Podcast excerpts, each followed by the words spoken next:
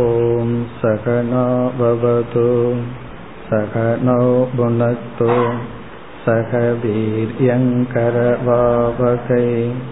तेजस्विनावधीतमस्तु मा विद्विषावकैः ॐ शान्ति शान्ति शान्तिः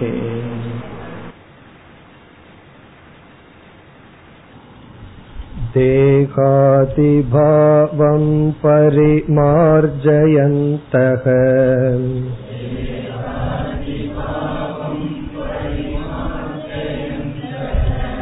आत्मानमात्मन्यवलोकयन्तः।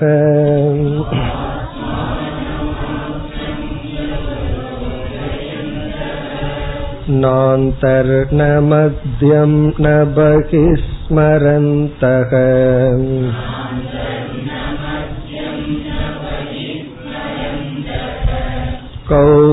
कौपीनवन्तः खलु भाग्यवन्तः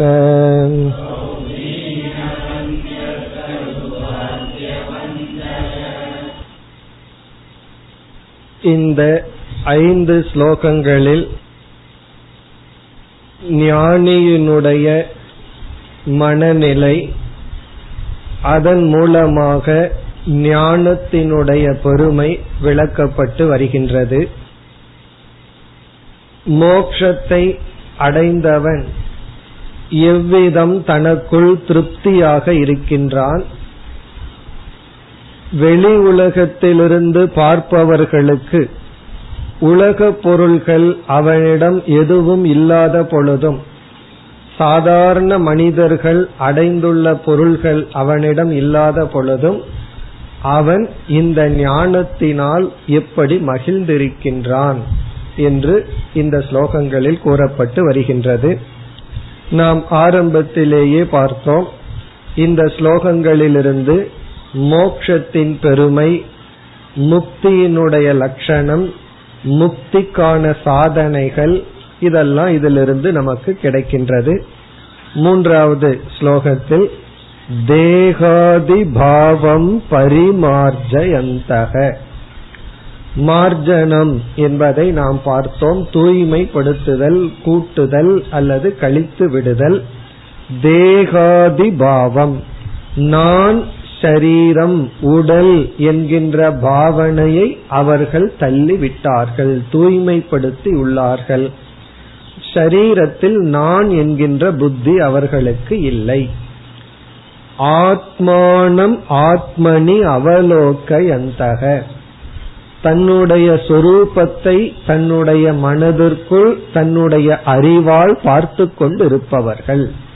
ஆத்மானம் என்றால் தன்னுடைய உண்மையான தன்மையை ஆத்மனி என்றால் தன்னுடைய மனதிற்குள்ளேயே அறிவினால் அவலோக்க எந்தக பார்த்து கொண்டும் பிறகு நாந்தர் ந மத்தியம் ந பகிஸ்மரந்தக. உள்ளே வெளியே இடைவெளி போன்றவற்றை அவர்கள் நினைப்பதில்லை. இதுல மேலோட்டமா பார்த்தா ஒரு அர்த்தமும் நமக்கு விளங்காது. அந்தகன உள் மத்தியம்ன இடைவெளி பகிஹீன வெளியே ந ஸ்மரந்தக நினைப்பதில்லை. இதனுடைய பொருள் நாம் உள்ளே வெளியே இடையில் என்றெல்லாம் சொல்வது ஒரு பவுண்டரி. நாம ஒரு இலக்கை எடுத்துக்கொண்டுதான் பேசுவோம். உதாரணமாக இவர்கள் எனக்கு நெருங்கிய சொந்தம்.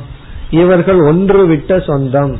இவர்கள் வந்து மிக மிக நெருங்கிய சொந்தம். இப்படியெல்லாம் நாம என்ன செய்கின்றோம்? இந்த உடலை ஒரு பவுண்டரியா வச்சுட்டு இந்த உடலுக்கு நேரடியாக தாய் தந்தை பிறகு மனைவி மக்கள் இப்படியெல்லாம் ஒரு உறவை வைத்துக்கொண்டு அதன் அடிப்படையில் உறவுல வந்து இவர்கள் இடைப்பட்டவர்கள் தூரத்து உறவு நெருங்கிய உறவு இப்படி சொல்றோம். பிறகு வந்து பொருள் விஷயத்தில் இது என்னுடைய வீடு இது எனக்கு தெரிந்தவர்கள் இது எனக்கு அதிகமான பழக்கமற்றவர்கள் இப்படியெல்லாம் நாமே ஒரு டிவிஷன் உறவு மத்தியிலும் பொருள் மத்தியிலும் வைத்துள்ளோம். அதையெல்லாம் இவர்கள் கடந்தவர்கள். எந்த விதமான ஐடென்டிபிகேஷன் எந்த விதமான பாவனையும் அதாவது பற்றும் இவர்களுக்கு இல்லை. கௌபீனவந்த கழுபாகியவந்தக. இப்படி இருப்பவர்களிடத்தில் ஒரு சிறு ஆடைதான் அவர்களுக்கு உடமையாக இருந்த போதிலும் பாக்யவந்தக அவர்களே கொடுத்து வைத்தவர்கள். அவர்களே பாக்யசாலிகள் மேலும் அடுத்த ஸ்லோகத்தில் நான்காவது ஸ்லோகம் स्वानन्तभावे परितुष्टिमन्तः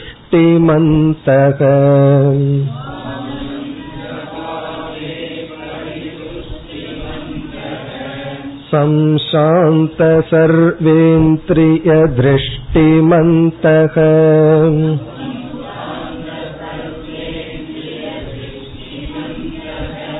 सर्वेन्द्रियदृष्टिमन्तः अहर्निशं ब्रह्मणि ये रमन्तः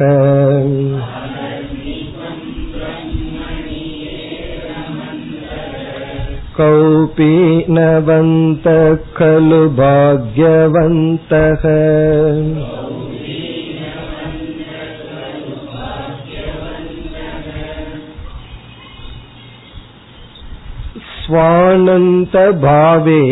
பரிதுஷ்டி மந்தக பரிதுஷ்டி மந்தக என்றால் முழுமையாக திருப்தர்களாக இருக்கின்றார்கள். துஷ்டி என்றாலே திருப்தி பரிதுஷ்டி என்றால் முழுமையாக மகிழ்ந்தவர்களாக திருப்தி அடைந்தவர்களாக இருக்கின்றார்கள். அவர்களுடைய மகிழ்ச்சிக்கு சந்தோஷத்துக்கு காரணம் என்ன? ஸ்வானந்த பாவே ஸ்வ என்றால் தன்னுடைய ஆனந்த பாவே தன்னுடைய சொரூபம் ஆனந்த சொரூபம் என்கின்ற ஞானத்தின் மூலம். ஸ்வ என்றால் தன்னுடைய ஆனந்தம் என்றால் தானே ஆனந்த சொரூபம் என்கின்ற பாவம் என்றால் ஞானம். தானே ஆனந்த சொரூபம் என்ற ஞானத்தினால் இவர்கள் முழுமையாக திருப்தி அடைந்தவர்களாக இருக்கின்றார்கள். இதனுடைய விளக்கத்தை இப்பொழுது பார்ப்போம். ஸ்வ என்றால் தன்னுடைய சொரூபம். இப்ப நான்கிற வார்த்தையை நாம் பயன்படுத்துகின்றோம். எந்த ஒரு வார்த்தையை நாம பயன்படுத்தினாலும் அதற்கு வந்து ஏதாவது ஒரு அர்த்தம் நம்ம மனதில் இருக்கும். அர்த்தமில்லாத ஒரு வார்த்தையை பயன்படுத்தினாலும் அதுக்கு அர்த்தம் இல்லைங்கிற அர்த்தமாவது மனசுல இருக்கும் இப்ப எந்த ஒரு வார்த்தைக்கும் கூட ஒரு அர்த்தம் நமக்கு இருக்கும். இப்ப நான்கிற சொல்ல எவ்வளவு முறை நம்ம பயன்படுத்துறோம். நாம வந்து அதிகமா பயன்படுத்துற வார்த்தை இந்த நான்கிறது தான். இப்ப நான்கிறதுக்கு என்ன அர்த்தம் என்று வரும் பொழுது அஜான காலத்துல தேகாதி தான். இந்த உடல் மனம் இதத்தான் நான்கிற சொல்லுக்கு அர்த்தமா பயன்படுத்தி வருவோம். இப்ப சாஸ்திரம் வந்து நான்கிற சொல்லுக்கு புதிதான ஒரு அர்த்தத்தை கொடுக்கின்றது. அந்த புதிதான அர்த்தம் வந்து ஆத்மா என்று சொல்லி அந்த ஆத்மாவுக்கு சாஸ்திரம் மூன்று லட்சணங்கள் கொடுக்கின்றது. இதெல்லாம் உபனிஷத்துல கொடுக்கிற லட்சணம். முதல் லட்சணம் வந்து நித்தியம் அழியாதது அதத்தான் சத் என்று சொல்கிறது. ஆத்மா வந்து அழியாத என்றும் இருப்பது. ஆத்மான்னு சொன்னாவே எது என்றும் இருக்கோ அது ஆத்மா. இப்ப என்றும் இருக்கலாம் ஆனா அது ஜடமா இருக்கலாமே என்றால் ஒரு பாறை இருக்கு அது என்றுமே இருக்குன்னு வைத்துக் கொள்வோமே. ஆனா அது ஜடமா இருக்கலாமேனா அடுத்த லட்சணம் வந்து சித் அறிவு சொரூபம். அறிவு சொரூபமாக என்றும் இருப்பது. அப்ப நித்தியமாக சேதனமாக இருப்பது ஆத்மா. பிறகு மூன்றாவது லட்சணம் தான் இங்கு சொல்லப்படுவது ஆனந்த சொரூபம். சச்சித் ஆனந்தம் சொல்றமே ஆனந்த சொரூபம். இப்ப இதனுடைய அர்த்தத்தை இப்ப பார்ப்போம். ஆத்மா சத்ஸ்வரூபம்ங்கிறத நாம எப்படி புரிந்து கொள்ள முடிகிறது? ஆத்மாவுக்கு சத் இருத்தல் என்பது சொரூபமாக இருக்கிறதுங்கிறத நாம புரிஞ்சுக்கிறதுக்கு உதவி செய்வது இந்த உலகத்தில் இருக்கின்ற அனைத்து பொருள்களும். இந்த உலகத்தில் இருக்கிற அனைத்து பொருள்களுக்கும் நாம் ஒரு பெயர் ஒரு குவாலிட்டி கொடுப்போம். அத்துடன் இருக்கின்றதுங்கிறதையும் சேர்ந்து கொடுப்போம். நீங்க எந்த ஆப்ஜெக்ட மென்ஷன் பண்ணாலும் புஸ்தகம் இருக்கு பேனா இருக்கு டேபிள் இருக்கு இருக்குங்கிறது வந்து எல்லா பொருளோடு சேர்ந்தே இருக்கு. புஸ்தகம் இருக்கு. நீ புஸ்தகம் இருக்குன்னு சொல்றையே அதை கிழிச்சு போட்டோம் அப்படின்னா காகிதம் இருக்கு. அதை எரிச்சுட்டோம் அப்படின்னா அது சாம்பலா இருக்கு. பிறகு வந்து எதை சொன்னாலும் அந்த இருத்தல்ங்கிறத விட்டுட்டு நம்ம எந்த ஆப்ஜெக்டையும் நேம் பண்ண முடியாது. ஆகவே இந்த உலகத்தில் இருக்கிற ஜட பொருள்கள் எல்லாம் அந்த ஆத்மாவினுடைய இருத்தலை பிரதிபிம்பிக்கின்றது. எந்த ஜட பொருளை பார்த்தாலும் அது இருத்தல்ங்கிறது வந்து நாம ஏன் பிரதிபிம்பிக்கிறதுன்னு சொல்றோம்னா அந்த பொருள்கள் வந்து கொஞ்ச நாள் தான் இருக்கு. இப்ப புஸ்தகம் புஸ்தகமா கொஞ்ச நாள் தான் இருக்கு பிறகு காகிதமாக இருத்தல் வருது. அந்த இருத்தல் அழிவதில்லை எப்படி இருக்கிறதுங்கிறது தான் அழிகின்றது. ஆகவே இருத்தலை காட்டுறது ஜட உலகம். சரி ஆத்மா வந்து அறிவு சொரூபம்ங்கிறது யார் காட்டுகிறார்கள்? அது நம்முடைய மனம் காட்டுகின்ற. நம்முடைய மனம் உணர்வு பூர்வமாக இருப்பதனால் அந்த மனதுல ஆத்மாவினுடைய சேத்தனத்துவம் சைத்தன்யம் பிரதிபிம்பிப்பதனாலதான் நம்ம இந்த உலகத்தை ரெண்டா பிரிச்சர்றோம். ஜீவன் ஜெகத் அப்படின்னு பிரிக்கிறோம். ஜீவன்னா உயிருடன் உணர்வுடன் இருப்பவன் ஜெகத்னா ஜடமாக இருக்கின்ற உலகம். இப்ப ஜடம் சேத்தனம்னு பிரிக்கிறதுக்கு காரணம் நம்முடைய மனதுல ஆத்மாவினுடைய பிரதிபிம்பம் அதாவது சைத்தன்யமானது பிரதிபிம்பிப்பதனால். அதன் துணை கொண்டுதான் ஆத்மா சேத்தன சொரூபம்னு சொல்றோம்.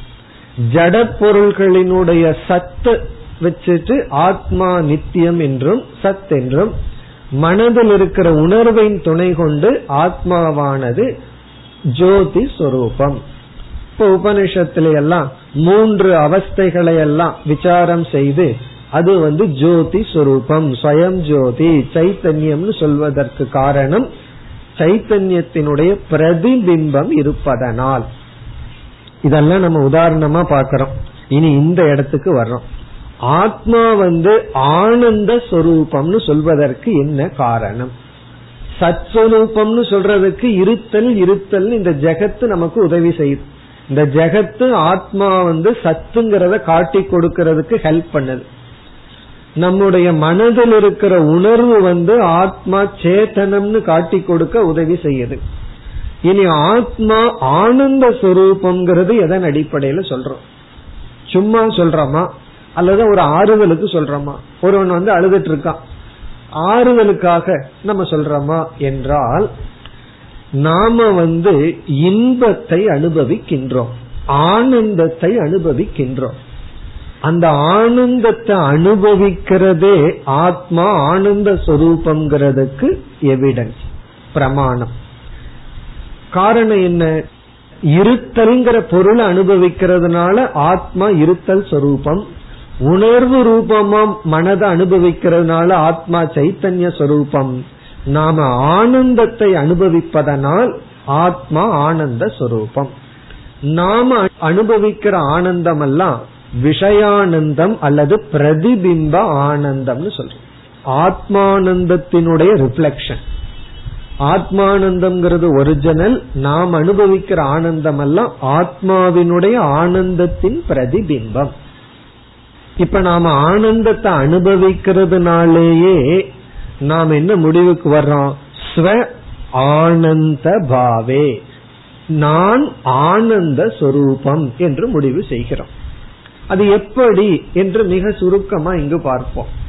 நாம அனுபவிக்கிற ஆனந்தம் வந்து ஆத்மாவிடமிருந்து வெளிப்படுகிறது. ஆத்மாவினுடைய பிரதிபிம்பம்.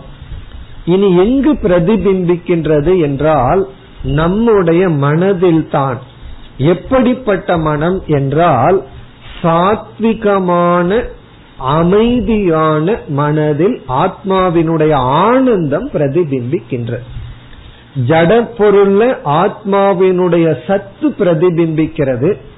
அதனுடைய ரிஃப்ளெக்ஷன் இருக்கு. மனம் எப்படிப்பட்ட மனமா இருந்தாலும் சைத்தன்ய சொரூபம் பிரதிபிம்பிக்கின்றது. ஆனா சாத்விகமான அமைதியான மனதில தான் ஆத்மாவினுடைய ஆனந்த சொரூபம் பிரதிபிம்பிக்கின்றது. நாம வந்து அனுபவிக்கிற அனைத்து ஆனந்தமும் ஆத்மாவிடமிருந்து தான் வருகின்றது. இப்படி சொன்ன உடனே பெரிய சந்தேகம் வந்துடும் யார் சொன்னா ஆத்மாவிடமிருந்து ஆனந்தம் வருதுன்னு சொல்லி? பொருளிடமிருந்து தான் ஆனந்தம் வருது. இப்ப வந்து நம்ம இங்க இருக்கிறோம் கிளாஸ்ல ஒரு கால் கிளாஸ் இன்ட்ரெஸ்டிங்கா இருந்தா இங்கேயும் ஆனந்தம் வரும். இல்ல அப்படின்னா துக்கம் வரும். கிளாஸ் முடிஞ்சு போன உடனே ஹோட்டல்ல போய் ஒரு ரசகுல்லா வாங்கி சாப்பிடுறோம்னு வச்சுக்கோமே. என்ன ஆகும்? உடனே அந்த நேரத்தில் ஆனந்தம் கிடைக்கும். நம்ம என்ன சொல்றோம்? நான் ஒரு ஆப்ஜெக்டோட கான்டாக்ட் பண்ணதுனாலதான் எனக்கு ஆனந்தம் கிடைக்குது. அது எப்படி ஆத்மா கிட்ட இருந்து வருது? பொருளிடமிருந்து தானே வருகின்றது. விஷயத்திடமிருந்து தானே எனக்கு இன்பம் வருது. ஆத்மாவினுடைய பிரதிபிம்பமா எனக்கு எப்படி ஆனந்தம்? அப்படின்னு வரும் பொழுது சாஸ்திரம் வந்து இந்த இடத்துல விசாரம் பண்ணாதான் இது புரியும். மேலோட்டமா பார்த்தா விஷயத்திலிருந்து வர்ற மாதிரி தெரியுது. ஆனா சற்று யோசிச்சு பார்த்தா அப்படி அல்ல. இப்போ சாஸ்திரம் கொடுக்கிற முதல் விசாரம் ஒரு ஆப்ஜெக்டிலிருந்து ஆனந்தம் வர்ற மாதிரி இருந்தால் ஆப்ஜெக்ட் இல்லாத போது நம்ம துக்கத்தோடு இருக்கணும். பொருள் இல்லாத போது துயரத்துடன் இருக்கணும். ஆனா இந்த சுசுத்தி அவஸ்தையில எல்லா பொருள்களையும் தியாகம் பண்ணிடுறோம். உண்மையிலேயே ரொம்ப சந்தோஷமா அப்பதான் இருக்கும். இதுல இருந்து என்ன தெரியுது? ஆழ்ந்த உறக்கத்துல எந்தெந்த பொருளிலிருந்து ஆனந்தத்தை அடைஞ்சோமோ அனைத்து பொருளை விட்டதற்கு பிறகு ஆனந்தமா இருக்கும். இதுல இருந்து நமக்கு வந்து பொருள் ஆனந்தத்துக்கு நிமித்தமா செயல்படலாமே தவிர பொருளிடமிருந்து வரவில்லை. அப்படி பொருளிடமிருந்து தான் வரணும்னா பொருள் இல்லாத ஆழ்ந்த உறக்கத்தில் ஆனந்தம் வரக்கூடாது. ஆனா அங்கதான் கொஞ்சம் அதிகமா ஆனந்தத்தை பார்க்கிறோம். இல்ல பொருளிடமிருந்து தான் வருகிறதுங்கிறது தவறு. அந்த பொருள் மீது நாம் ஏற்றி வைத்து அதிலிருந்து எடுக்கின்றோம். அதுக்கு தான் சாஸ்திரத்துல கொடுக்கிற இனி ஒரு உதாகரணம் வந்து ஒரு நாய் வந்து வறண்ட காஞ்சு போன எலும்ப கடிக்குது. கொஞ்ச நேரம் கடிச்ச உடனே என்ன ஆகுது? தன்னுடைய நாக்கில் இருந்த ரத்தம் வந்து லேசா வெளிப்பட்டு அதை அது சுவைக்க ஆரம்பிக்குது. உடனே அந்த நாய் முடிவு பண்ணுது இந்த எலும்புல இருந்து தான் ரத்தம் நமக்கு கிடைக்குது. அது ஒரு லாஜிக் பேசுது. எலும்ப கடிக்கிறதுக்கு முன்னாடி ரத்தம் கிடைக்கல சுவை இல்ல. எலும்ப கடிச்ச உடனே எனக்கு சுவை வருது. ஆகவே எலும்பிலிருந்து தான் சுவை இருக்கின்றது. இதுக்கு பேரு டாக் போன் லாஜிக் அப்படின்னு சொல்றது. நாய் எலும்பு கூடு லாஜிக் யாராவது விஷயத்திலிருந்து தான் ஆனந்தம்னா அது இந்த லாஜிக்கு சமம். ஆனா உண்மை என்னன்னா தண்ணியுடைய நாக்கிலிருந்து வர்ற ரத்தத்துக்கு எலும்பு நிமித்தமா இருந்தது. அது போல யாரெல்லாம் உங்களுக்கு சுகம் கொடுக்கிறார்களோ அவர்களை எல்லாம் எலும்பா நினைச்சுக்கணும். அப்படி அவங்களை எலும்பா நினைக்கும் போது நம்ம யாரையா நினைச்சுக்கணும்? அப்படி நம்ம வந்து இவர்கள்தான் சுகத்துக்கு காரணம் அப்படின்னு முடிவு பண்றது அப்படிங்கிறது அது நிமித்தமாக தெரியலாம். பிறகு அந்த பிரதிபிம்ப சுகத்துக்கு தான் என்ன காரணம்னா சாஸ்திரம் என்ன சொல்லுது? மனம் எப்பொழுது அமைதி ஆகின்றதோ அப்பொழுது ஆத்மாவினுடைய ஆனந்தம் பிரதிபிம்பிக்கின்றது. அமைதி அதிகரிக்க அதிகரிக்க ஆனந்தமும் அதிகரிக்கின்றது. அப்ப ஆத்மாவினுடைய பிரதிபிம்ப ஆனந்தத்தை பார்க்கணும்னா என்ன பண்ணணும்னா மனதுக்கு ஒரு அமைதியை கொண்டு வரணும். மனதை அமைதிப்படுத்தப்படுத்த ஆத்மாவினுடைய ஆனந்த சுரூபம் அதிகரிச்சுட்டே தெளிவாயிட்டே இருக்கும். சரி மன அமைதியின்மைக்கு என்ன காரணம் என்றால் எப்பொழுது மன அமைதியின்மை ஏற்படும் என்றால் எப்பொழுது மனதுல வந்து ஆசை உற்பத்தி ஆகிறதோ அப்பொழுது மனதுல விக்ஷேபம் ஏற்படும். இப்ப காமக காமம்ல ஏதாவது பொருள் மீது ஏற்படுகின்ற ஆசைதான் நம்ம மனதினுடைய அமைதியின்மைக்கு காரணம். ஏன்னா ஆசைங்கிறது வரும்போது நம்ம சத்துவ குணத்திலிருந்து ரஜோ குணத்துல விழுந்துட்டோம். உடனே விக்ஷேபம் டிஸ்டர்பன்ஸ் அப்போ வந்து எப்ப மீண்டும் மனது சத்துவத்துக்கு போக அமைதி அடையும்னா எப்ப ஆசை நீங்குகின்றதோ அப்பொழுது நமக்கு மனம் அமைதி. அந்த அமைதியான மனதுல ஆத்மாவினுடைய ஆனந்தம் வெளிப்படும். இப்ப எப்படி உண்மையிலேயே நடந்துட்டு இருக்கு நமக்குள்ள என்ன மெக்கானிசம் நடக்குதுன்னா மனசுல ஆசைன்னு ஒண்ணு வந்த உடனே டிஸ்டர்பன்ஸ் உடனே ஆனந்தத்தை நம்ம அனுபவிக்கிறது இல்லை அந்த ஆசை நீங்கின உடனே மனம் அமைதி. அந்த அமைதியான மனதுல ஆத்மாவினுடைய ஆனந்த சுரூபம் பிரதிபிம்பிக்கின்றது.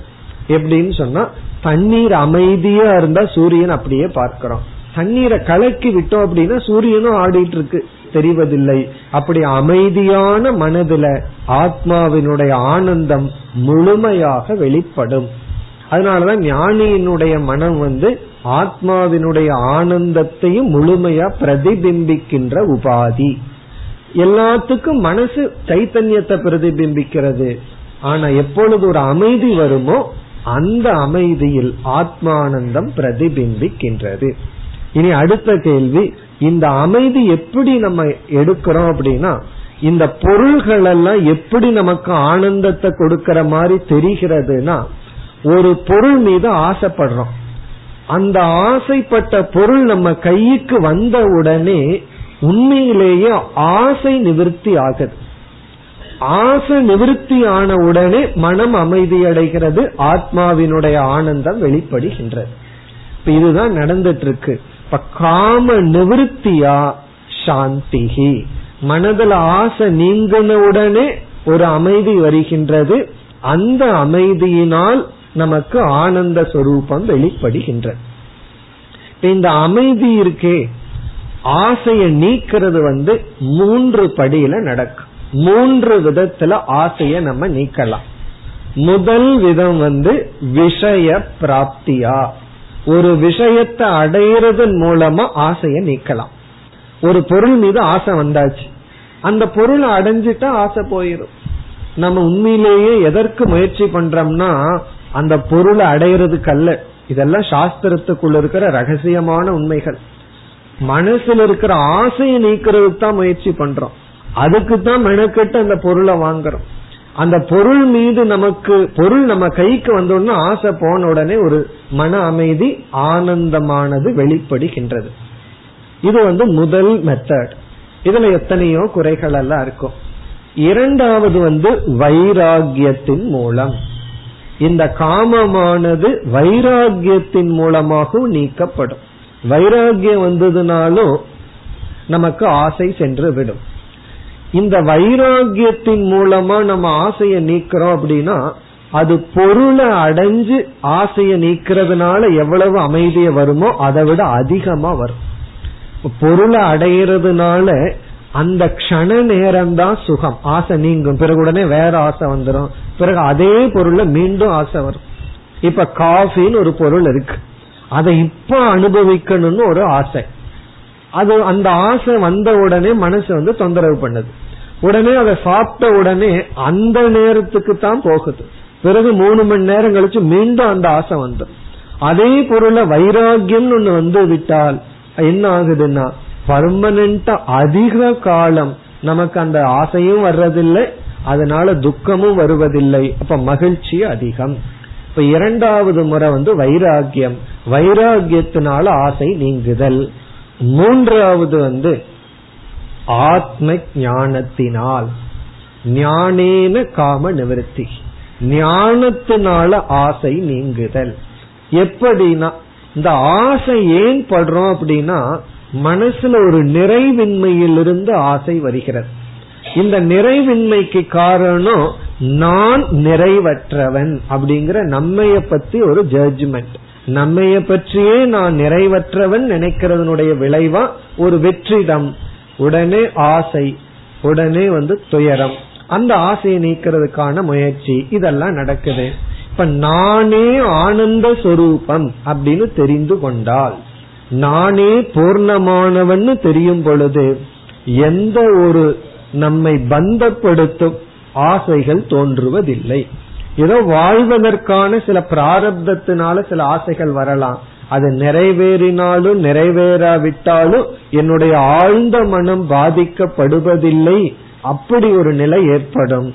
அந்த நிலையில வந்து முழுமையான அமைதி ஆத்மாவினுடைய ஆனந்த சொரூபம் முழுமையாக பிரதிபிம்பிக்கின்றது. அதுதான் இங்கு சொல்லப்படுகிறது சுவானந்த பாவே பரிதுஷ்டி மந்தக தானே ஆனந்த சுரூபங்கிற ஞானத்தினால் மனதை அமைதிப்படுத்தி அதில் திருப்தி அடைந்தவர்கள். இவர்களுக்கு வருகின்ற ஆசைகளை வந்து உண்மையிலேயே ஆசைன்னு சொல்லக்கூடாது. இச்சா ஆபாசம் சொல்லணும். இச்சாபாசம்னா ஆசைய போல இருக்கு ஆனா ஆசை அல்ல. இவர்களுக்கு எந்த ஆசை வந்தாலும் முதல்ல தர்மத்துக்குட்பட்டு இருக்கும். அடுத்து வருகின்ற அனைத்து ஆசைகளும் இவர்களை பந்தப்படுத்தாத ஆசைகள். காரணம் என்ன? அந்த ஆசை நிறைவின்மையிலிருந்து வருவதில்லை நிறைவிலிருந்து தோன்றுவது. இவ்விதம் தானே ஆனந்த சுரூபம்ங்கிற ஞானத்தினால் ஆசையை நீக்கி சந்தோஷமாக இருப்பவர்கள். இனி அடுத்த பகுதி. சம்சாந்த சர்வேந்திரிய திருஷ்டி மந்தக இங்க வந்து இவர்களுடைய திருஷ்டி எப்படி இருக்கும்? திருஷ்டினா இவர்களுடைய இந்திரியங்கள் எப்படி இருக்கும்? இவங்க எந்த மாதிரி இந்திரியத்துடன் வாழ்கின்றார்கள்? இது மிக அழகான கருத்து. சம்சாந்த சம் என்றால் மிகவும் சாந்தனா அமைதி அடைந்த சர்வ இந்திரிய எல்லா இந்திரியங்களும் அமைதியை அடைந்த திருஷ்டி பார்வையை உடையவர்கள். அதாவது எல்லா இந்திரியங்களும் அமைதியடைந்து இவர்களிடம் செயல்பட்டு கொண்டிருக்கின்றது. அமைதியடைந்த இந்திரியங்களுடன் வாழ்ந்து கொண்டு இருப்பவர்கள். சம்சாந்தம் என்றால் அமைதி அடைந்த சர்வ இந்திரியம் ஞானேந்திரியம் கர்மேந்திரியம் போன்ற அனைத்து இந்திரியங்களும் அமைதி அடைந்து திருஷ்டி மந்தகன அதே சமயத்தில் இந்திரியத்தை பயன்படுத்தி கொண்டும் இருக்கின்றார்கள். இந்திரியத்தையும் பயன்படுத்துகிறார்கள் ஆனா இந்திரியங்கள் அமைதி அடைந்து விட்டது. அதாவது நம்முடைய கண்ட்ரோலுக்கு உள்ள இருக்கிற வாகனத்தினால எப்படி பயனடைவோமோ அப்படி.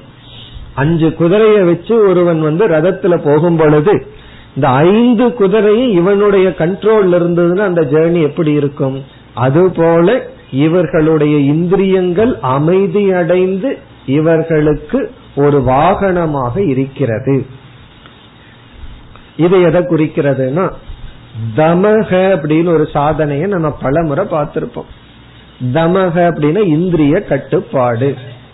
இந்த மனம் இருக்கே அந்த மனம் விக்ஷேபத்தை அடையிறதுக்கு மூல காரணமே தமம் இல்லாத காரணம்தான். மனது வந்து தொந்தரவு பண்றதுக்கு அதாவது விக்ஷேபத்தை அடையிறதுக்கு காரணம் இந்திரியங்கள்ல கட்டுப்பாடு இல்லாத காரணம். இப்ப இந்திரியத்துல கட்டுப்பாடு இல்லாததுனால தேவையற்ற பொருளை கேட்டு பார்த்து பேசி மனது விக்ஷேபத்தை அடையும். சரி இந்திரியங்கள் எல்லாம் அமைதியா பார்க்கறதுக்கு ஒண்ணு இல்ல கேட்கறதுக்கு ஒண்ணு இல்ல அப்பவாவது அமைதியா இருக்கும்னா அந்த மனம் ஏற்கனவே அனுபவித்த சம்ஸ்காரத்தை எடுத்துட்டு அது துயரப்படுகிறது. இப்ப இந்திரிய செயல்படும் பொழுதும் மனது சஞ்சலத்தை அடையுது. இந்திரிய செயல்படாத போதும் மனது சஞ்சலத்தை அடைகிறது. வாசனையை எடுத்துக்கொண்டு. அந்த வாசனை எப்படி வந்ததுன்னா அதுவும் இந்திரியத்தினாலதான் வந்தது. கடந்த கால இந்திரிய அனுபவத்திலிருந்து வாசனை நிகழ்கால இந்திரிய அனுபவத்திலிருந்து விக்ஷேபம். ஆகவே சில தவறான வாசனைகளுக்கும் இப்பொழுது அனுபவிக்கின்ற இந்திரியத்தை பயன்படுத்தும் பொழுது அனுபவிக்கின்ற விக்ஷேபத்திற்கும் இந்திரியங்கள் தான் காரணம். அதனாலதான் சாஸ்திரத்துல மிக வலியுறுத்தி இந்திரிய கட்டுப்பாடு பேசப்படுகிறது. அந்த தமக என்கின்ற சாதனையை பின்பற்றும் பொழுது சில விஷயங்களை நம்ம பார்க்கும் பொழுது நம்ம மனதுல சஞ்சலம் ஏற்படுகிறது மோகம் ஏற்படுகிறது குரோதம் ஏற்படுகிறது. சில பேர் சொல்வார்கள் அல்லவா அதை பார்த்தா சகிக்கல பார்த்தா எனக்கு கோபம் வரும் அதனாலதான் நாங்க போகல அப்படின்னு சொல்லுவார் அவன் இடத்துல பார்த்தா பேசுனா அதை பார்க்கறக்கே என்னால முடியல அதை கேட்டா என்னால சகிச்சுக்க முடியலன்னு சொல்லுவோம். ஒன்னா மோகம் ஏற்படலாம் அல்லது குரோதம் ஏற்படலாம் அல்லது அசூயா ஜலசி வரலாம். சில பேர் அதை மற்றவர்களுக்கு தூண்டணும்னு சொல்லி செயல்படுவார்கள். மற்றவங்களுக்கு பொறாமையை தூண்டுற மாதிரி இவர்கள் நடந்து கொள்வார்கள். அதையெல்லாம் இந்த பார்க்கும் பொழுது மனது சஞ்சலப்படுகிறது. இதிலிருந்து விடுதலை அடையத்தான் தமக. சிலதெல்லாம் பார்க்க வேண்டாம் சிலது கேட்க வேண்டாம் சிலது பேச வேண்டாம்னு சொல்றோம். இது சாதனா லெவல் ஆனா இந்த இடத்துல ஞானியினுடைய நிலை என்னவென்றால் இவன் எதை பார்த்தாலும் எதை கேட்டாலும் அவனுக்கு வந்து அது அமைதி அடைந்த இந்திரியமா இருக்கான். அப்படின்னா என்ன அர்த்தம் அப்படின்னா நம்ம வந்து ஒரு முறை பார்த்திருக்கோம். பத்ரங் கர்ணேபி சுருணுயாமங்கிற இடத்துல நல்லதை பார்க்க வேண்டும்ங்கிறது ஒரு பிரார்த்தனை. பார்க்கிறதையெல்லாம் நல்லதா பார்க்க வேண்டும்னு அதே பிரார்த்தனை எல்லாம் நல்லதா பார்க்கணும்னு பிரார்த்தனை பண்ணும்போது என்ன ஆகுதுன்னா உலகத்துல கெட்டதுன்னே கிடையாது. பார்க்கிறதெல்லாம் என்னுடைய மனதுக்கு நல்லாவே பொருள்படுகின்றது. சூழ்நிலையை நல்லதாக நமக்கு சாதகமாக பொருள்படுத்தும் பொழுது யார் மீதும் குரோதம் இல்லை. கைகேயினுடைய சூழ்ச்சியில ராமர் காட்டுக்கு போகணுங்கிற ஒரு சூழ்நிலையில எல்லாருக்கும் கைகை மீது வெறுப்பு வரும்போது ராமர் என்ன சொன்னார்னா காட்டுக்கு சென்றால் நமக்கு வந்து மகான்களை ரிஷிகளை பார்க்கலாம் புலனடக்கத்தை பெறலாம் நல்ல பக்குவத்தை அடையலாம் இதற்கு கிடைத்த வாய்ப்பு தாயின் மூலம் வந்ததுன்னு சொல்ற இதுதான் திருஷ்டி. இப்ப எந்த ஒரு தவறானதாக இருக்கட்டும் இது உண்மையிலேயே அதற்காக கைகை பண்ணினது நல்லதுன்னு சொல்றதில்ல. அதனாலதான் நானும் என்ன பண்ணாலும் எல்லாம் நல்லதா எடுத்துக்கிட்டோம் அப்படிங்கறதுக்காக சொல்லவில்லை. அவள் செய்தது தவறுதான். ஆனா அவர் எப்படி எடுத்துக்கொள்ளப்பட்டதுங்கிறதுல தான் இங்கு வந்து விசேஷம் இருக்கின்றது. அப்படி இவர்கள் இந்திரியங்கள் வழியாக எதை பார்த்தாலும் எதை கேட்டாலும் அது வந்து சாந்தமாக அது இவர்களுக்கு மோகத்தையோ குரோதத்தையோ அல்லது அசூய பொறாமையையோ கொடுக்காமல் அவர்களுடைய திருஷ்டியானது சாந்தமாக அமைதியாக இருக்கும். அதுதான் சம்சாந்த சர்வ இந்திரிய திருஷ்டிகி. இவர்களுடைய திருஷ்டி சாந்தத்தை அடைந்து விட்டது. அப்படின்னா இவர்களுடைய இந்திரியம் இவர்களுக்கு பகைவர்களாக இல்லை. ஞான நிஷ்டையினுடைய டெஸ்டே இந்திரியத்துல தான் இருக்கு. புராண கதைகள்ல எல்லாம் நம்ம பார்க்கலாம். அதாவது வந்து ஜனகர் உடைய சபைக்கு ஒரு மகான் வர்றார். சுகபிரம்மம் வரும் பொழுது அவருக்கு வந்து ஞான நிஷ்டை இருக்காங்கிறத எப்படி டெஸ்ட் பண்றாங்கன்னா கையில ஒரு எண்ணெய் கிண்ணத்தை எடுத்துட்டு அந்த மாளிகையை சுற்றி வரணுமா. அதுல எல்லா விதமான நடன காட்சிகள் பாடல் காட்சிகள் எல்லாம் இருக்கு. அந்த எண்ணெய் வந்து ஒரு டிராப் கீழே விழுக கூடாது அது எப்ப நடக்கும்னா இவருடைய இந்திரியம் எந்த பொருளையும் அட்ராக்ட் ஆகல அப்படின்னா தான் நடக்கும். இவர் வந்து அப்படி சுற்றி வருகின்றார். அதனால இவர் ஞானத்தை அடைந்துட்டார். மேற்கொண்டு இவருக்கு பயிற்சி தேவையில்லை.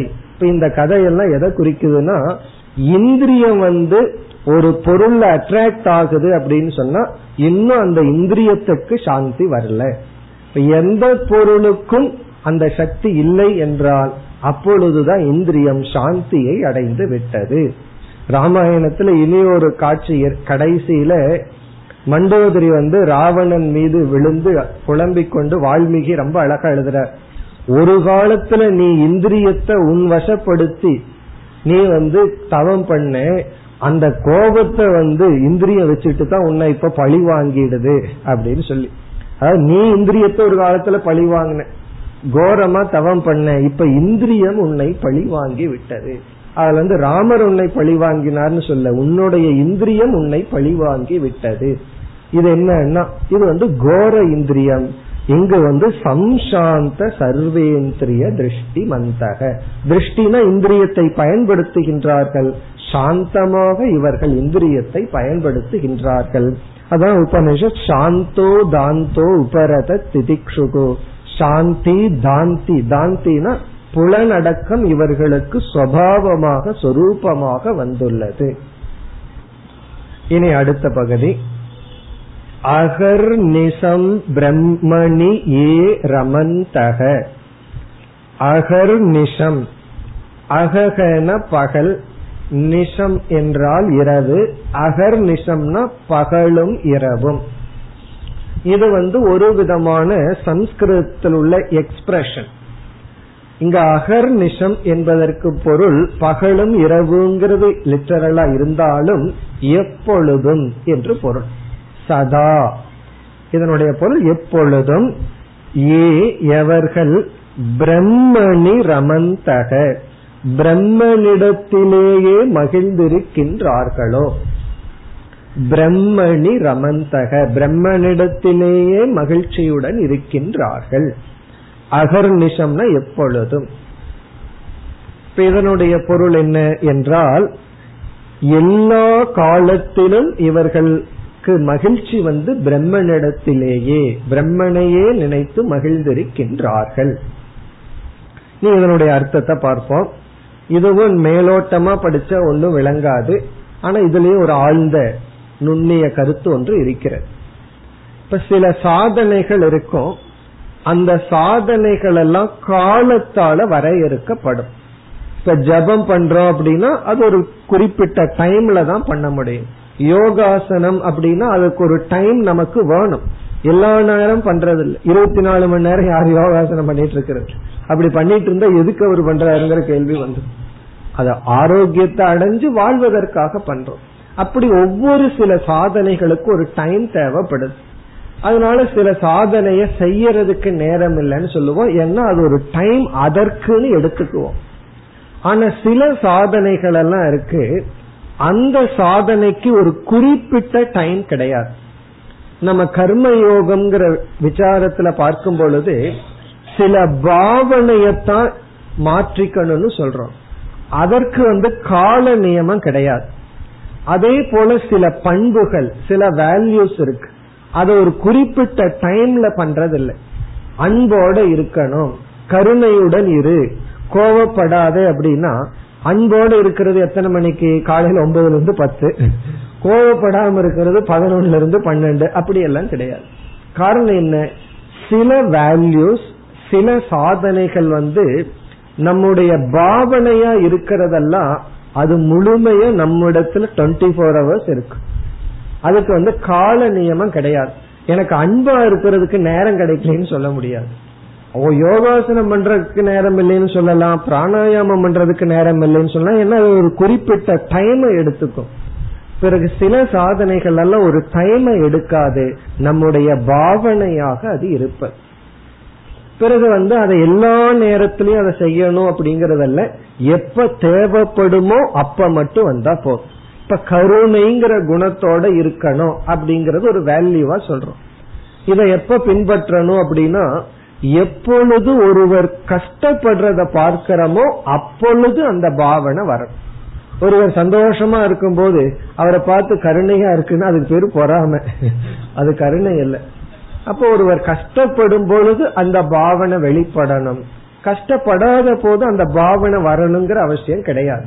அதே போல அகர்நிஷம் பிரம்மணியே ஏ ரமந்தகனா எல்லா காலத்திலும் பிரம்மனிடத்திலேயே மகிழ்ந்திருக்கிறார்கள்னா இவர்கள் எல்லா காலத்திலும் நான் பிரம்ம நான் பிரம்மன்னு சொல்லிட்டே இருப்பாங்களா? அப்படி அல்ல. இவர்கள் வந்து எல்லா காலத்திலும் ஆழ்ந்த மனதுல நிறைவுடன் இருப்பார்கள். தான் நிறைஞ்ச மனசுடன் இருக்கிறது தான் பிரம்மனிடத்தில் இருத்தல். பிறகு எப்பொழுது அந்த நிறைவின்மைக்கு சாதாரணமா ஒரு சேலஞ்சு வருமோ? யாராவது பார்த்து வந்து நீ யூஸ்ல சொன்னாலும் ஒரு பிரயோஜனம் இல்லை. நீ இந்த தப்பு பண்ணிருக்கன்னு ஒரு குற்றச்சாட்டு செய்கிறார்கள். நம்மை ரிஜெக்ட் பண்றாங்க. அந்த நேரத்துல தான் இந்த ஞானம் வந்து இந்த உலகம் யாருமே என்ன நீக்க முடியாது. நான் பூர்ணமான பிரம்மன். நீங்க நீக்கிறது என்னுடைய உபாதியை. என்னுடைய மனசை குறை சொல்லலாம் உடலை குறை சொல்லலாம் அல்லது நான் எடுத்த டிசிஷனை நீங்க குறை சொல்லலாம். அல்லது என்னுடைய கேரக்டரை குறை சொல்லலாம். என்னுடைய உள்ள பலகீனத்தை சொல்லலாம். இதெல்லாம் மனசுல இருக்கிறது. நான் வந்து பூர்ண பிரம்மன். எப்பொழுது நான் எப்பொழுது நம்மைய பற்றியே ஒரு ரிஜெக்ஷன் வருமோ அப்பொழுதுதான் இந்த ஞானம் வரணும்.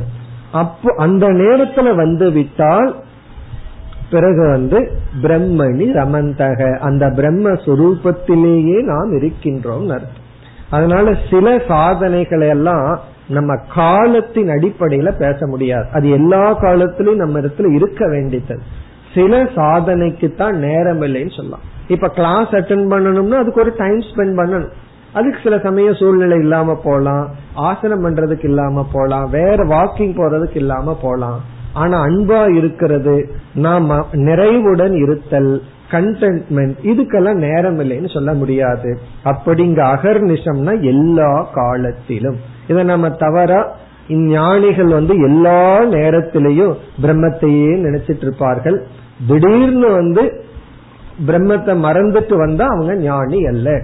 இதுல ஒரு தவறான கருத்து பலரிடம் இருக்கு. நிர்விகல்பக சமாதியில தான் ஒருத்தன் முக்தன். விவகாரம் பண்ணும் போது ஒருத்த முக்தன் அல்ல என்ன சாதாரணமா இருக்கானேன்னு பலர் நினைக்கின்றார்கள். அதற்கு காரணம் என்ன அப்படின்னா அவர்கள் இந்த சாதனையை இரண்டாக பிரித்து புரிந்து கொள்ளவில்லை. அதாவது பிரம்மத்தை பத்தி நினைச்சிட்டே இருக்கணுங்கிற அவசியம் கிடையாது. பிரம்மன் பிரம்மன்னு நினைத்து கொண்டே இருக்கணுங்கிற அவசியம் கிடையாது. எப்பொழுது நினைக்கணும் அப்படின்னா எப்பொழுது சம்சாரமான புத்தி வருதோ சம்சாரமான ஜட்ஜ்மெண்ட் வருதோ அப்ப வந்தா போதும். மற்ற நேரத்தில் அவர்கள் சாதாரணமாக இருப்பார்கள். அதுதான் அகர்நிஷம். எல்லா காலத்திலும் எவர்கள் பிரம்மனிடத்திலேயே மகிழ்ந்திருக்கின்றார்களோ கௌபீனவந்த கலு பாக்யவந்தக அவர்களே பாக்யவந்தக பாக்யசாலிகள். இனி ஐந்தாவது இறுதி ஸ்லோகம். पञ्चाक्षरम् पावनमुच्चरन्तः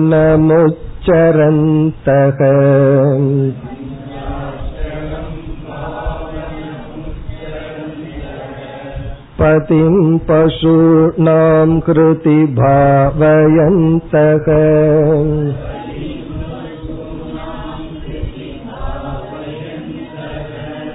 भिक्षासना दिक्षु परिभ्रमन्तः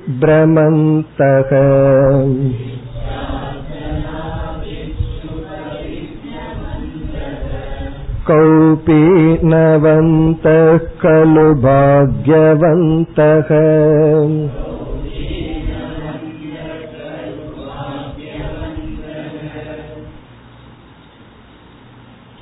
पञ्चाक्षरम् पावनमुच्चरन्तः பாவனம் என்றால் தூய்மைப்படுத்தும். பாவனம் தூய்மைப்படுத்தும். பஞ்சாட்சரம் இறைவனுடைய நாமம் ஐந்து அக்ஷரங்களை கொண்ட நாமம் பிரசித்தமாக நமசிவாய என்ற நாமம். சிவாய நம எல்லாம் ஒன்றுதான். நமசிவாயங்கிறது பஞ்சாட்சரம்ங்கிறது சாஸ்திரத்துல பிரசித்தம். ஏன்னா அதுல ஐந்து அக்ஷரம். அக்ஷரம்னா எழுத்துக்கள். ந ம ஷி வா ய என்று ஐந்து எழுத்துக்கள். இந்த ஐந்து எழுத்துக்கள் கொண்ட பஞ்ச அக்ஷரம் பஞ்சாட்சரம் இது வந்து பாவனம். நம்மை தூய்மைப்படுத்தும் மந்திரம் உச்சரந்தக என்றால் அதை ஜபித்துக் கொண்டு இருப்பவர்கள் பஞ்சாட்சரத்தை ஜபிப்பவர்கள். இப்ப இந்த இடத்துல ஒரு இத கேட்ட உடனே ஒரு சந்தேகம் வந்துடலாம். இவர்களுக்கு தூய்மை இல்லையா? பஞ்சாட்சரத்தை சொல்றதுக்கு என்றால் பிறகு வந்து இவர்கள்லாம் நிர்குண பிரம்மத்தையே உணர்ந்தவர்களே இவர்கள் எதுக்கு பஞ்சாட்சரமான சகுண பிரம்மத்தை தியானிக்க வேண்டும் அல்லது உச்சரிக்க வேண்டும் என்று? இப்ப வந்து ஒருவன் ஞானியே ஆனாலும் ஸ்தூல சரீரத்தை ஆரோக்கியமா வச்சுக்கணும்னா அந்த ஸ்தூல சரீரத்துக்குன்னு இருக்கிற தர்மத்தை பின்பற்றணும். சாப்பிட்ற உணவு ஆசனங்கள் எக்ஸசைஸ் இது பண்ணாதான் ஸ்தூல சரீரம் ஆரோக்கியமா இருக்கு. இந்த ஞானம் வந்து எந்த விதத்திலையும் ஸ்தூல சரீரத்துக்கு ஆரோக்கியத்தை கொடுக்காது. ஞானம் அது என்ன பண்ணணுமோ அதை பண்ணும். இப்போ உடலை ஆரோக்கியமா வச்சுக்கிறதுக்கு அந்த லெவல்ல சாதனைய பண்ணணும். அதே போல மனதும் ஒரு சரீரம். அந்த மனதை ஆரோக்கியமா வச்சுக்கிறதுக்கு ஜபம் போன்ற சாதனைகளையும் தொடர வேண்டும். அது மனதுக்கு கொடுக்கிற ஆரோக்கியம். மனதை கொஞ்சம் ஆரோக்கியமா வச்சுக்கணும் ஸ்ட்ரென்த்தோட வச்சுக்கணும்னா ஜபம் பண்ண வேண்டியது இருக்கு. அப்படி இந்த ஞானம் வந்து ஜபத்தை எல்லாம் நீக்கி விடாது. ஒருவன் ஆத்ம ஞானி ஆயிட்டா அவன் பூஜை பண்ண மாட்டான் ஜபம் பண்ண மாட்டான் ஹோமம் பண்ண மாட்டான்னு அர்த்தம் இல்ல. பிறகு ஞானம் வந்து காமிய சங்கல்பத்தை தான் நீக்கும்.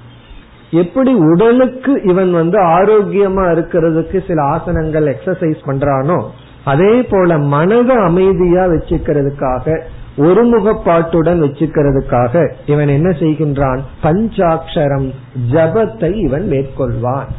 அப்படி ஜபம் பண்ணும்போது அகம் பிரம்மாஸ்மின்னு பண்ணிட்டுமேனா? அகம் பிரம்மாஸ்மிங்கிறதெல்லாம் விசாரத்துக்கான வாக்கியம். அது ஜபத்துக்குரிய வாக்கியம் அல்ல இறைவனுடைய நாமம் தான் ஜபத்துக்குரிய வாக்கியம். ஆகவே ஞானியாக ஒருவன் ஆனாலும் அவன் சகுன ஈஸ்வரனை ஜபம் செய்வான் செய்ய வேண்டும். எதற்கு மனச வந்து ஒருமுகப்படுத்தி அமைதியா வைத்துக் கொண்டு இருக்கு இந்த நிதித்தியாசனத்துக்கும் ஜபத்துக்கும் ஒற்றுமை வேற்றுமை சிலது இருக்கு. இந்த நிதித்தியாசனம் அப்படிங்கிற சாதனையில வந்து எந்த நியமமும் கிடையாது. அதே சமயத்தில் அதனுடைய திருஷ்ட பலன் வந்து ஞான நிஷ்டை தான் எந்த விதமான நியமமும் இல்லை ஞான நிஷ்டை அது கொடுக்கும். ஆனா ஜபம் அப்படிங்கிற ஒரு சாதனையை நம்ம செய்தோம் அப்படின்னா அது வந்து மனதை ஒருமுகப்படுத்தும். அஜானி செய்யும் பொழுது ஒருமுகப்படுத்தி புண்ணியத்தை கொடுக்கும். அந்த ஜபத்தினாலேயே அவன் பிரம்மலோகம் வரைக்கும் போலாம். ஞானத்தை அடையாட்டியும் கூட. ஜபம் பண்ணிட்டே இருந்து அது அப்படியே அவனுக்கு பிரம்மலோகத்துக்கே கொண்டு போய் விடும். இறந்து விட்டால். அவன் சாதாரண லோகத்துக்கு போக மாட்டான். ஏன்னா ஜபத்துக்கு அவ்வளவு சக்தி இருக்கு? அது மானச கர்ம. ஆனா ஞானிக்கு சங்கல்பம் இருக்காது ஜபம் பண்ணும்போது இதனால எனக்கு இப்படி ஒரு பலன் வேணுங்கிற காமிய சங்கல்பம் இருக்காது.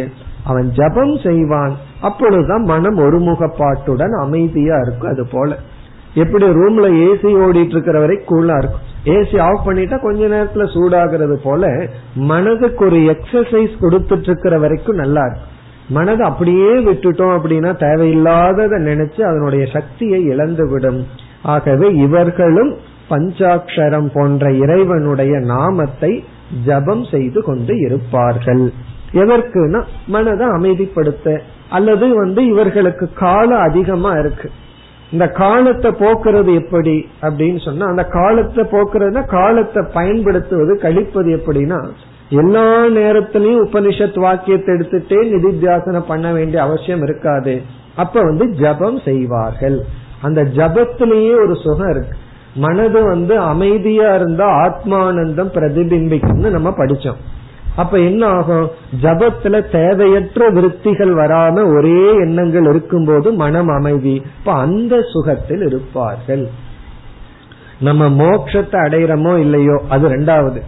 வயதான காலத்துல யாரையும் தொந்தரவு பண்ணாம இருக்கணும்னு நம்ம முடிவு பண்ணுனா நம்ம யாருக்குமே பழுவா இருக்கக்கூடாதுன்னு முடிவு பண்ணணும்னா இந்த ஜபம் பண்ணி அதனால வர்ற சுகத்தை அனுபவிச்சு பழகணும்.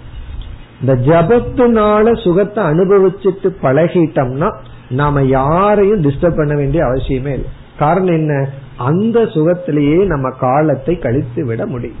இப்ப சில பேர் வந்து வயதான காலத்துல எக்ஸப்ஷனா விதி விளக்கா யாரையும் தொந்தரவு பண்ணாம அமைதியா இருக்காங்கன்னா அவர்களுக்கு அந்த ஜபோ நிஷ்டா அப்படின்னு சொல்றது.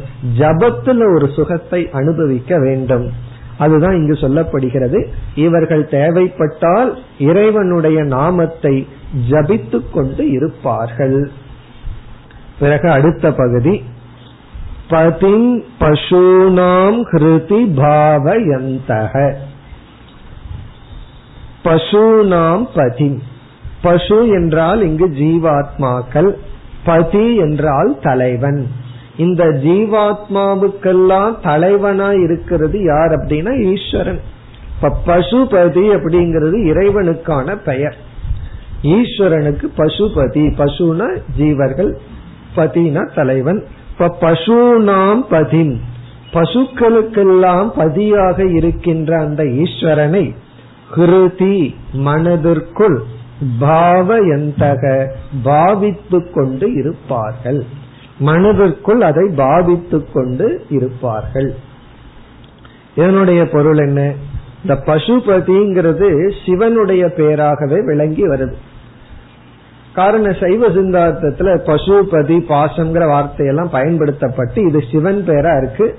அது சிவனா எடுத்துக்கலாம் அல்லது ஈஸ்வரன். இந்த ஜெகத்துக்கு காரணமான ஈஸ்வரன் எடுத்துக்கொள்ளலாம் இப்ப இது சிவனை நினைச்சிட்டு இருப்பார்கள். சம் டைம் சொல்லுவோம் இல்லையா பேசாம சிவசிவன்னு சிவனை நினைச்சிட்டு இருக்க வேண்டியதுதான்னு சொல்றோம்ல அப்படி இவர்கள் இறைவனை நினைப்பார்கள் அல்லது இஷ்ட தெய்வதமான சிவனோ தட்சிணாமூர்த்தியோ ஹிருதயத்தில் பாவனை செய்வார்கள். அதாவது ஜபம் பண்ணும் பொழுதோ ஹிருதயத்தில் பாவித்து இருப்பார்கள். இப்ப இங்கேயே ஒரு சந்தேகம் வரும். இவர்கள்லாம் நிர்குண பிரம்மத்துக்கு போன ஆளுகளாச்சு எதற்கு சகுண பிரம்மத்திற்கு வருகிறார்கள் அப்படின்னா இவர்கள் வந்து இந்த உலகத்தை மித்தியான்னு சொல்லும் பொழுது இந்த உலகத்தை இவர்கள் பயன்படுத்துகிறார்களா இல்லையா? மித்தியான்னு சொல்லிட்டு இந்த உலகத்துல ரொம்ப நல்லா பயன்படுத்தி வாழ்கின்றார்கள். உண்மையிலே ஞானிதான் உலகத்தை நன்கு அனுபவிக்க முடியும். மித்தியான்னு தெரிஞ்சதற்கு பிறகு. அதே போல இந்த உலகத்துக்கு தலைவனையும் அவர்கள் நன்கு அனுபவிப்பார்கள். இந்த உலகமும் மித்தியா ஈஸ்வரனும் மித்தியா. மித்தியா ஈஸ்வரனை இவர்கள் நன்கு அனுபவிப்பார்கள். இப்ப இவர்கள் வந்து அந்த ஈஸ்வரனை எப்படி பார்க்கிறார்கள்னு புரிஞ்சுக்கணும்னா அஜானி நாஸ்திகன் வந்து ஈஸ்வரங்கிற தாட்டே இருக்காது ஆஸ்திகர்கள் பெரும்பாலான ஆஸ்திகர்கள் வந்து ஈஸ்வரனை வந்து இந்த உலகத்துக்கு நிமித்தமாக பார்ப்பார்கள். இறைவன் இருக்கார். அவர் வந்து இந்த உலகத்தை படைச்சார். காட் கிரியேட்டட் த வேர்ல்ட் அப்படி பார்ப்பார்கள். இறைவன் வந்து உலகத்தை படைத்தார். அவர் நமக்கு பலனை கொடுப்பார். தப்பு பண்ண நம்மை வந்து கண்டிச்சிருவார் அதனால தப்பு பண்ணக்கூடாதுன்னு ஒரு பயத்துடன் இறைவன் படைத்தார். இந்த உலகம் படைக்கப்பட்டது. அது ஃபர்ஸ்ட் ஸ்டேஜ் செகண்ட் ஸ்டேஜ் அவர்கள் சாஸ்திரம் படிச்சா அடுத்த ஸ்டேஜ் என்னன்னா காட் கிரியேட்டட்ங்கிறது போய் காட் பிகம் த வேர்ல்டுன்னு வந்துடும் கடவுளே இந்த உலகமா மாறி இருக்கா அது வந்து second stage first God created second God become the world அப்ப வந்து இந்த உலகத்துல இருக்கிற எல்லா புண்ணிய ஸ்தலங்களும் பஞ்சபூதங்களும் இறைவனுடைய சொரூபம். அடுத்த ஸ்டேஜ் ஞானியினுடைய ஸ்டேஜ் வந்து காட் அப்பியர்ஸ் கடவுள் வந்து உலகமா காட்சி கொடுக்கின்றார். அதுக்கு வித்தியாசம் இருக்கு. மாறுறது வேற காட்சி கொடுக்கிறது வேற. அதாவது ஃபர்ஸ்ட் வந்து நிமித்த காரணம் செகண்ட் உபாதான காரணம் ஞானியினுடைய விஷன்ல விவர்த்த உபாதான காரணம். விவர்த்த உபாதான காரணம்னா கடவுள் வந்து இந்த உலகமா தன்னுடைய மாயையினால காட்டிக்கொண்டு இருக்கின்றார் அப்ப இந்த உலகம் என்னன்னா பகவானுடைய ஒரு மாயா தோற்றம். பக்தன் வந்து ஒரு அறிவுடைய பக்தன் இந்த உலகமே இறைவன் சொல்லுவான். அறிவு குறைவா இருக்கிற பக்தன் உலகத்தை கடவுள் படைச்சார்னு சொல்லுவான். கடவுள் உலகத்தை படைச்சார் கடவுள் உலகமாகவே இருக்கார் கடவுள் காட்சி அளிக்கின்றார் உலகத்து போல அவர்கள் தெரிகின்றார் நமக்கு வந்து அப்படி ஒரு காட்சி கொடுக்கின்றார். அப்படிங்கும் போது இந்த உலகத்தை பார்க்கும் போது இது பகவானுடைய மாயையினுடைய விளையாட்டு என்று அந்த பகவானை ஹிருதயத்திற்குள் பாவித்துக் கொண்டிருப்பான் பிறகு இறுதியாக திக்ஷாசனாக திக்ஷு பரிபிரமந்தக. திக்ஷா அசனாகா. திக்ஷாசனாகா என்றால் திக்ஷையாக கிடைக்கின்ற உணவை எடுத்துக்கொண்டு வாழ்பவர்கள் திக்ஷு விதவிதமான திசைகளில் பரிபிரமந்தக. அவர்கள் அலைந்து கொண்டு இருப்பார்கள். அப்ப இவர்கள் வந்து பாரிவ்ராஜகன்னு சொல்றது சன்னியாசிய. பாரிவ்ராஜகனா அவர்களுக்கு வந்து எந்த இடத்தின் மீதும் பற்று இல்லை. அவர்கள் அப்படியே யாத்திரை செய்து கொண்டு அலைந்து கொண்டு தெரிந்து கொண்டு இருப்பார்கள். இதெல்லாம் சில கதைகள்ல சொல்வார்கள். ஒரு ஞானி போயிட்டு இருந்தாராம் நாலு ரோடு வந்துதான் எங்க போகணும்னு தெரியலையா? அவருக்கு அதான் கன்ஃபியூஷன் கண்ணை மூடி நாலு முறை சுத்தினாராம். திறந்து பார்த்தாராம். எந்த டைரக்ஷன்ல அங்க போறாராம் அதான் திக்ஷு காரணம் என்ன? எங்க போய் உன்னை அடையணுங்கிறது கிடையாது. பரிபிரமந்தக. அதனாலதான் இந்த சன்னியாசியினுடைய வாழ்க்கையை இரண்டாக சொல்வார்கள். ஒன்று அஜகர விருத்தி இனி ஒன்று மதுகர விருத்தி அப்படின்னு ரெண்டு லைஃப் ஸ்டைல் சன்னியாசிகளுக்கு அஜகர விருத்தி அப்படின்னு சொன்னா அஜகரக அப்படின்னா மலப்பாம்புன்னு அர்த்தம். விருத்தினா அதனுடைய லைஃப் ஸ்டைல். மலைப்பாம்புவை போல இருப்பார்களாம் இந்த மலைப்பாம்பு என்ன பண்ணுமா பேசாம உட்கார்ந்துட்டு இருக்குமா இந்த ஆடு நாய் இதாவது அது வழியா போகும் உடனே பிடிச்சுக்கும். அதுக்கு அதனுடைய இடத்த தேடியே அது வரும். பிறகு அதை சாப்பிட்டு பேசாம அங்கேயே இருக்கும். அஜம்னாவே ஆடுன்னு அர்த்தம். அஜகரகன ஆட்டம் முழுங்குற மலைப்பாம்புன்னு அர்த்தம். இப்ப இவர்கள் வந்து பிக்ஷைக்காக ஒரு இடத்துக்கு இனி ஒரு இடம் செல்ல மாட்டார்கள். இருக்கிற இடத்திலேயே சாப்பாடு வரணும் பேசாம இருக்கணும். அப்படியே இருக்க விரும்புவார்கள். இனி ஒருவர் ஜஸ்ட் ஆப்போசிட் மதுகரம் மதுகரக அப்படின்னா தேனின்னு அர்த்தம். பி தேனி. அது என்ன பண்ணுது? ஒவ்வொரு பூவா போய் வந்து அதனுடைய உணவை கலெக்ட் பண்ணுது. அப்ப இனி ஒரு சன்னியாசிகள் வந்து ஒவ்வொரு வீடாக சென்று ஒவ்வொரு நகரமாக சென்று பிக்ஷை எடுத்து வாழ்கின்றார்களாம். இதுல இருந்து என்ன தெரியுதுன்னா இந்த ஞானம் வந்தாலும் கூட அவரவர்களுடைய பிராரப்தத்தை பொறுத்து அவர்கள் வாழ்க்கை இருக்கின்றது. சிலர் வந்து இருப்பார்கள் இருக்கிற இடத்துக்கு பிக்ஷ வரும். சிலர் பிக்ஷையை தேடி செல்வார்கள். அவர்களுக்கு எந்த விதமான கடமையோ பொறுப்புகளோ இல்லை. அப்ப அஜகர விருத்தியோ மதுகர விருத்தியோ அவர்கள் எப்படி இருக்கின்றார்கள்?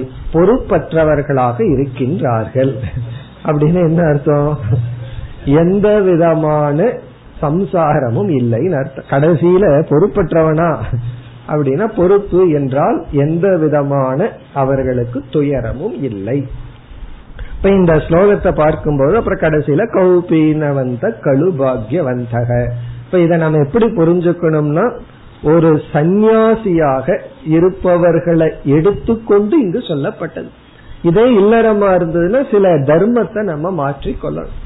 இது அப்படியே எடுத்துக்கொள்ளக்கூடாது அப்ப சன்னியாசியா ஞானியா இருந்தா இப்படித்தான் நானும் பண்ணணுமா? அப்ப நானும் வீடு வீடா பிச்சை எடுக்க போறேன். அது பொருள் அல்ல. இது ஒரு சந்நியாசியை ஏற்றி வைத்து ஏன் இப்படி ஒரு கற்பனை செய்யப்பட்டதுன்னா ஞானத்தினுடைய மகிமையை காட்டுவதற்காக. அதாவது ஞானத்தினுடைய பெருமையை காட்டுவதற்கு இவர்களிடத்துல எதுவுமே இல்லை என்பதை காட்டணும் அப்படின்னா இப்படிப்பட்ட ஒரு சந்நியாசியை கற்பனை செய்து இவர்களிடத்துல வந்து எதுவுமே இல்லை. எந்த உடைமையும் இல்லை பொருளும் இல்லை வீடு இல்லை உறவுகள் இல்லை. ஆனாலும் மகிழ்ந்திருக்கின்றார்கள். இவர்கள்தான் பாக்யவான். இதுல இருந்து என்ன தெரிகிறதுனா நம்முடைய ஃபைனல் கோல் நம்முடைய இறுதி லட்சியம் வந்து செல்வத்துல உயர்வதோ பதவியில உயர்வதோ உறவுகளை அதிகமா வச்சுக்கிறதோ அல்லது தனக்குன்னு ஒரு வீடு வாசல் சொல்றமே அதை அடைவதோ அல்ல.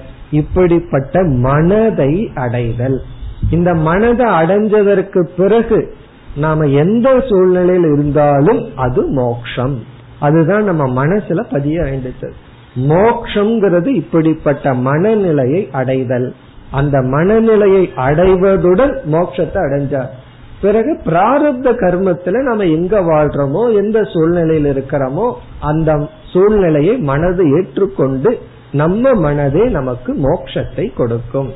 இவ்விதம் இந்த எதி பஞ்சகம் அல்லது கௌபீன பஞ்சகம் நமக்கு மோட்ச மார்க்கத்தை காட்டி ஞானியினுடைய அல்லது முக்தனுடைய மனதை வர்ணித்து நம்மை உற்சாகப்படுத்துகின்ற இந்த நூல். இத்துடன் நாம் நிறைவு செய்வோம். ॐ पूर्णमधपूर्णमिधं पूर्णात्पूर्णमुदच्छते पूर्णस्य पूर्णमादाय पूर्णमेवावशिष्यते ॐ शान्ति शान्ति शान्तिः